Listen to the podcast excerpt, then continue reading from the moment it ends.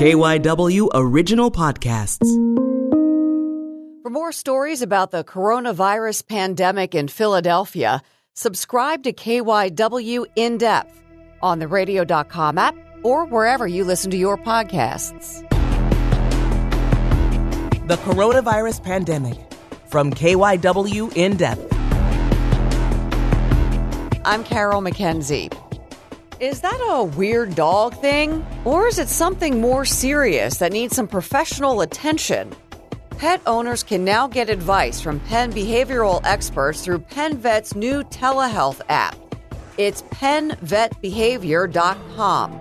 It was in production before the pandemic hit, but its release couldn't be more serendipitous. Dr. Carlos Siracusa is a veterinary behaviorist and he leads Penn Vet's behavior clinical team. From what I understand, you can connect to a behavior expert such as yourself, right? Yes. So, why did you start this? So, uh, this is actually a long term project. We started to uh, think about this a few years ago with the previous company that uh, helped us creating this platform, Connect for Education. And the idea actually came from them. It was very interesting because the head of Connect for Education is the mother of uh, one of our former students, now uh, a veterinarian. She realized that there was very reduced accessibility to behavior veterinary care, that there was a lot of information on the web, especially, but also on TV, I don't have to mention any show. I'm, I'm, I'm sure everybody's familiar with all the shows that tell you what you are supposed to do. Yeah. But n- none of this information was really peer reviewed. There's no science based information was easily available to people. And this was not only like a problem with the quality of information, but also that uh, this could actually put people and their pets in danger, right? If you if you watch uh, these shows or if you go online, like many pages, they have a disclaimer because it can actually be dangerous and, and not welfare friendly for the pet. So we thought that uh, uh, people needed something to get more reliable information. And when you look at how many board certified veterinary behaviorists there are in the United States. There are, well, less than a, than hundred, but when you go to the page, the web page of the college, in the official list of, of uh, veterinarians that are currently active, uh, they are about 70, a little bit more than 70 in, in the whole country. So definitely there are areas of the United States that are underserved. It's very difficult to find good quality information. So we thought that we could help people but one of the problems that we had to fix was doing this within a legal frame. As veterinarian, we cannot give advice to people, and especially we cannot diagnose anything or give a treatment for anything if we don't have what is called a VCPR, a valid client patient relationship. And this can only be done when you actually have seen the client and the pet, something that cannot be done through telehealth. Unless you don't create a platform that allows you to communicate as primary contact with the veterinarian, with the primary care veterinarian, and then involve the person that is experiencing behavior problems or undesired behavior with their pet, you get this person involved through the veterinarian. So your primary conversation is, is with the vet, but still you can have the person living in the same virtual environment and uploading materials and especially videos about their pet behavior because nobody knows better than the caregiver, than the owner, what, what's going on, right? Can give you a detailed description of what's going on. So this is what led us to create this platform. And then it passed from uh, Connect for Education, which was the original company, to IntelliVets, uh, which is a company that is actually dedicated to virtual veterinary care specifically, and it's run by the students that I was telling you that now is is a, is a vet and also a business person. So then, fast forward to May 2020, right? You had this, you were already working on this, and now we're in the pandemic. It's really, you know, you were talking, you said you were looking at underserved areas, but now we're in a completely whole new world with veterinary and you know veterinary offices they're either closed you know or only taking urgent cases things like that. And so opening up during this pandemic is pretty important for a lot of pet owners out there to be able to reach out to experts. Yes absolutely. We decided to officially launch the, the, the, web platform now because, as, as you correctly said, it might be a moment in which uh, the need to, to, to reach people in their home is stronger, definitely. And uh, the majority of primary care veterinarians, they are still working because it's an essential business. But some specialties, uh, they cannot see patients directly because the typical patient is not an urgent case. So having something like this platform that connects uh, everybody in the same virtual space is definitely important. And uh, the fact that this platform allows us to be within the uh, legal frame of uh, a valid VCPR, it's very important because there, there are other forms of telehealth which we are currently offering. So, for example, the most popular, I'll say, is probably the, the video call, the Zoom call, right? Uh, but but that one has big, big, big limitations because if you if you decide to have a conference call, a video call with a pet owner that you have never met, you still have all the limitations imposed by the lack of a VCPR. That is, you can just give very generic advice. You cannot give any specific diagnosis of any treatment through telehealth done via a, a conference call. So even in, in these times, some states they have relaxed the legislation. There are a slightly increased number of things that you can do through a, a Zoom call, through a, a, video conference call, but it's still very, very limited. While our web platform, the PennVet Behavior web app, doesn't have these limitations because it respects the legal frame. So, how does this work? Do I do I need if I'm a pet owner, do I need to go through a veterinarian to do this? Yes, you need to do. You can get on the web page, see what this is about. There is an explanation of how it works. There are actually things that you can do without contacting your veterinarian. You can have a profile of your pet filling a questionnaire, uh, which is called C-BARQ, and uh, the C-BARQ will give you a, a general temperament profile of your pet and will tell you how your pet, your dog specifically in this case, compares with the average population. So if, if your dog, for example, shows uh, an anxiety related behavior or aggression or fear, like in the in the uh, highest percentile of the population that is above average, then this questionnaire would tell you. So you should contact your vet and uh, talk to your vet about this problem. If you already know that your pet is showing an desired behavior or a behavior problem, then you can also directly contact your your uh, veterinarian. Many veterinarians they are already aware of this platform, or you can say, "I know there's this platform. Uh, uh, like, would you be willing to work with me on this?" But yes, they need to go through the primary care veterinarian. We will not directly consult with a pet owner. Okay, so you won't. So, do I have this? Because I was reading the write up on this, and it says that there's real time video commentary. So, uh, that allows the Penn Vet experts to provide kind of specific feedback. Can you explain that to me and tell me how that works? Sure. The first contact, as I was saying, is done with the veterinarian. The veterinarian requests the consultation, and we open the, the virtual space reserved to these specific patients. The veterinarian will upload the medical history of the patient and any other specific information that uh, he or she thinks uh, it may be relevant to us. Then the veterinarian generates a code, a link that is shared with the client, and this link will give the client access to this virtual space. And the client can upload videos and can answer a questionnaire, which is different from what we were mentioning before, the C-BARQ. This is a questionnaire that is more targeted for um, pets with behavior problems that we already know they have behavior problems.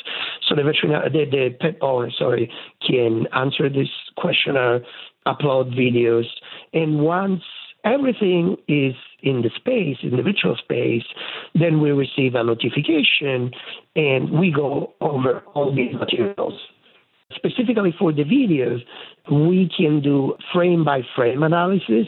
That is, for example, if um, the pet has a problem of uh, excessive fear to some stimulus, many people miss the early signs. That is, when the pet is, is, starting to be concerned about something, and that's the right time to take an action, right? To redirect uh, the dog attention uh, towards something different, hopefully something good.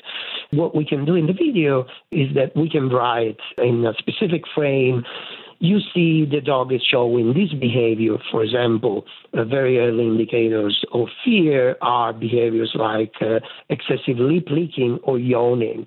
So if the dog is trying to uh, lick the nose or the lips, his own nose or, or, lips. And if it's yawning, then it means that he's starting to perceive something uh, that is making him anxious, or if he's starting to pace around.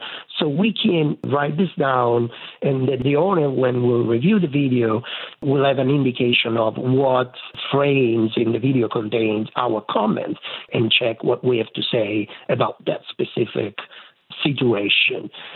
And on top of this, then we will produce a report with uh, recommendations. All these materials will be sent to the veterinarian, not directly to the pet owner. The veterinarian can make this accessible to the pet owner. It can also sort of uh, check based on uh, the assessment that the veterinarian has made of the pet. Well, this is uh, very appropriate. However, uh, these other recommendations, for example, I don't think it's, it's appropriate at this stage. So can the veterinarian can do some vetting of the information that we provide to them. So, how is this different than working with a trainer? The trainer is the person that is responsible for the behavior modification part. That is, using training, it means establishing a channel of communication with our dogs, right? So, training is not something that is used to make your dog understand who is the boss, who is the leader. This is all misinformation like uh, pop behavior literature, but it's not there's no scientific base in this. Training is something that you use to connect with your pet, establish a common language so you can ask your pet to do something and understand what what your pet think about that, right? So the trainer, a qualified trainer, is responsible for this, but the trainer cannot in any way make a diagnosis or give a treatment. This is a medical procedure, and only veterinarians can do it. Only veterinarians. It's actually illegal for a trainer to diagnose a behavior problem and give recommendation about a behavior problem.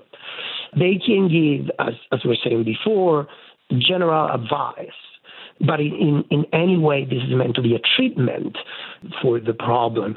Because undesired behaviors or behavior problems, they are not always normal behaviors that a person doesn't know how to control, but many times they're actually behavior pathologies. It's mental illness, the same way in which um, humans suffer from mental illness pets do suffer from mental illness. So this is a completely different realm. Like this is this is a medical field, and only veterinarians can do diagnosis and treatment. So, how do I know if I'm a pet owner if I that my pet's behavior, you know, needs medical attention as opposed to this is just a behavior we need to redirect the dog or get get get training help? How do you differentiate between those two issues and just, and figure out what you need? Yes, the generic advice is if you don't know, ask to your veterinarian, and your veterinarian can have access to these tools.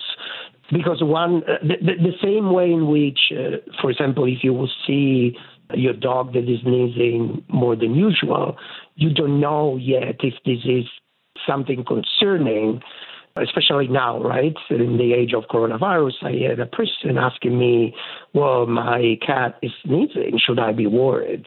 It's the same thing in this way you would ask to, in this case, you would ask to a veterinarian. The generic recommendation is the same for behaviors that you don't know if they are appropriate or not appropriate. That said, a normal behavior, but this is a generalization. It might not apply to every pet. A normal behavior is usually proportionate to the stimulus that is. If there is um, uh, thunderstorms and your dog runs under the bed and then it stays there and it's relatively calm throughout the thunderstorm and then it will come out, this is probably a normal level of fear. Still, you want to talk about it with your vet because it might get worse. So you want to just make sure that you are doing the right thing. But this is not necessarily a pathological behavior. Or, for example, if uh, a dog is uh, eating food and you try to remove the food and your dog might just do a mild growl, then this is not necessarily a pathological behavior. The dog is just telling, well, you know what, I was eating. What about if I come to you at night and I steal your food? Would you be happy? So the dog is communicating that it's not pleased with what you're trying to do, but it's not necessarily an abnormal behavior. But of course, if growling is a sign that aggression that might escalate, it is disproportional if you're just passing by, not really touching the food or anything, and the dog is, is lunging and trying to bite you, then this might be a more dangerous behavior and might go into the category of pathological behaviors. Again, these are all examples they are not meant to be in any way an assessment for a specific individual because then it depends also on the general temperament of the animal, right? Let's go back to the thunderstorm fear example. If a dog is in general a very quiet dog and is not fearful and is very outgoing, and then when there is a when there's a thunderstorm, he goes under the bed, but then he comes out when the thunderstorm is gone and everything is fine, then probably that one is good. But if a dog is very afraid of stimuli, it's it's anxious in general, so he's a dog that, for example, when there is a fearful stim- a fear-inducing stimulus, tends to stay excited, aroused, like upregulated for a long time after the stimulus is gone, this dog might still go under the bed and hide, but the behavior might be more severe because it's not just limited to the thunderstorm. You see that your pet in general is anxious. So again, these are generic recommendations. Then uh, your vet with the help of a behaviorist, we can understand if that is a, a concerning behavior or not or if maybe at that time it's not that concerning, but there is the potential for developing in something more severe. And this is actually what this app might be helpful with too, right? Consulting through the app with us is not a substitute of a full behavior appointment. That is, you're not going to have a full behavior treatment through just app. So actually, app is very appropriate for this kind of uh, situations in which uh, there's something that we don't understand exactly what it is, and we can be helpful. Or it can be helpful for a first approach to a problem. Or sometimes veterinarians have tried things, they didn't work, and they say, well, I need some more expertise in behavior. Like, what do you think the next step will be? So the app is going to help with uh, specific problem specific circumstances like and, and we give a limited input uh, about that, that situation. But if you want a general assessment of your temperament and if there are bigger behavior problems, the first option is still going to see a veterinary behaviorist in person, if you can, of course, if it's if there is anybody in your area. So a lot of people have adopted animals during this pandemic, dogs and cats. What would what is your advice to them, uh, particularly people who may have never owned a pet before? First of all, it depends whether you are fostering a pet versus adopting a pet that, that you plan to keep. We have seen uh, that, especially during this coronavirus emergency, there have been actually a lot of adoption and fostering. So shelters are actually seeing less presence, a lower presence of pet in their facilities. Things might be slightly different if you uh, plan to uh, have this pet with you temporarily and this pet is looking for a forever family versus that forever family is going to be you, your family actually. So let's assume that uh, you are going to be the, the forever family. First thing to keep in mind if a dog is coming from a shelter, if it's at a shelter, there is a reason, right? Many times there are stray dogs and they do not necessarily have anything that we know. But also, if you look at statistics about uh, causes for uh, relinquishment of pets to shelters, behavior problems are consistently among the top reasons. Uh, so, uh, if you are getting a pet from a shelter, you should be prepared that that pet might need some special care, like some special attention, especially at the beginning, for several reasons. One, because is uh, is coming from an environment which, uh, as we're saying, it's already a little bit at risk for specific some problems. For example, separation anxiety has been found to be more prevalent in dogs that come from shelters, and also because going through uh, uh, rehoming to a shelter or to a foster family, and then the pet develops attachment, and then it gets detached again from these people, and it goes to the forever home. All this per se is a stressful experience to the dog. So expect that for the first few weeks, your dog might not be his true self. So what you see at the very beginning, or even what you see in the shelter, might not necessarily be reflective of that dog uh, behavior in uh, uh, quote unquote normal conditions, right? Once the environment is stabilized. There are studies that show that it takes even two to three weeks for that pet to to peak his stress level and then go back to normal. So be very patient at the beginning. What you want to do is first thing set up a safe environment for the dog. We get very excited and we expect a lot from our pets, especially now uh, in these times when our social relationships have been affected. So they are limited. So we expect from this pet to be the surrogate for the social interaction that's been taken away from us. We put a lot of expectation and a lot of pressure on the pet to interact, to do something, to get cuddly or play. But but keep in mind that the same way in which we need our spaces, for example, if we all live uh, with our family in a small environment, we need our spaces we are not always up to do something together. We are like, okay, you know what, I, I just need uh, to rest a little bit. I'll go to my room.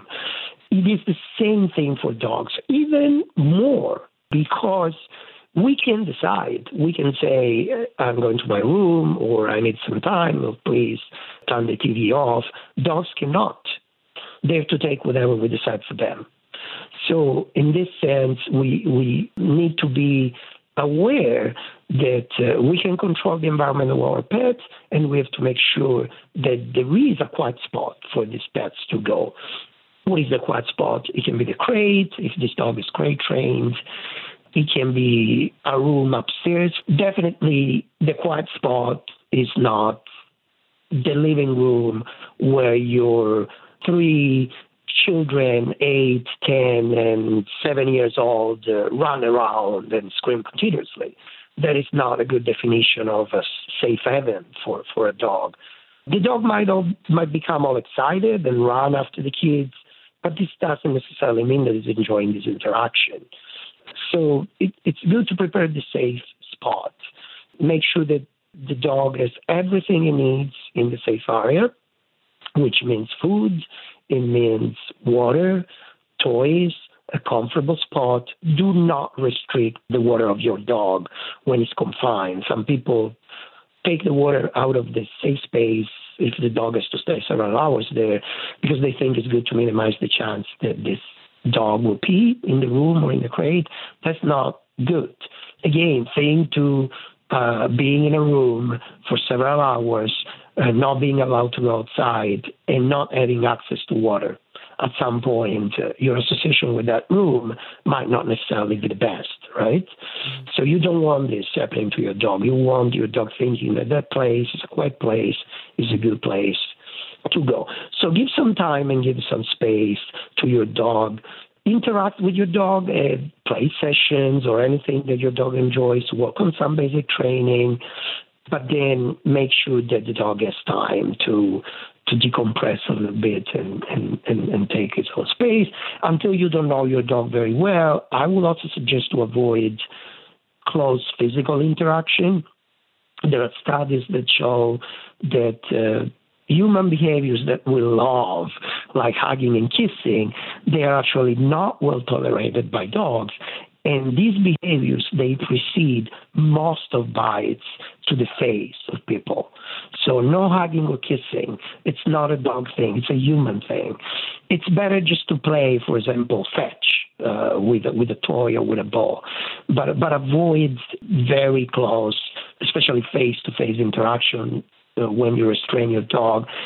At least this is, this is always a good recommendation, but especially in the initial period when you don't know well your dog, and uh, again your dog is going through this adjustment phase. Is there a cost to use the um, Penn Vet Behavior app? Yes, there is a cost. The cost is charged to the veterinarian, and then the veterinarian will charge the client. The recommended uh, cost to the public is $250 per consultation. But again, uh, this is something that goes through the primary care vet. So in the end, people should talk to the vet and see what is the price that the veterinarian is going to charge to them. Doctor, thank you so much for joining us today. We really appreciate it. You're very welcome. I hope you you and all the listeners stay safe and well, and so do their pets. Yeah, yeah. And you stay safe and well too. Thank you very much. Thank you. Okay. Thank you. Take care. Bye bye. Bye. Bye bye. That's it for this episode of KYW In Depth Coronavirus. For more stories about the coronavirus pandemic, or if you just want to know more than what you're hearing on the news right now, if you want to go a little deeper, if you want to know how this could change your life or your routine, then subscribe to the KYW In Depth podcast. Search for KYW In Depth on the radio.com app, on Apple Podcasts, or wherever you listen to your favorite shows. I'm Carol McKenzie, and we'll have another episode out soon.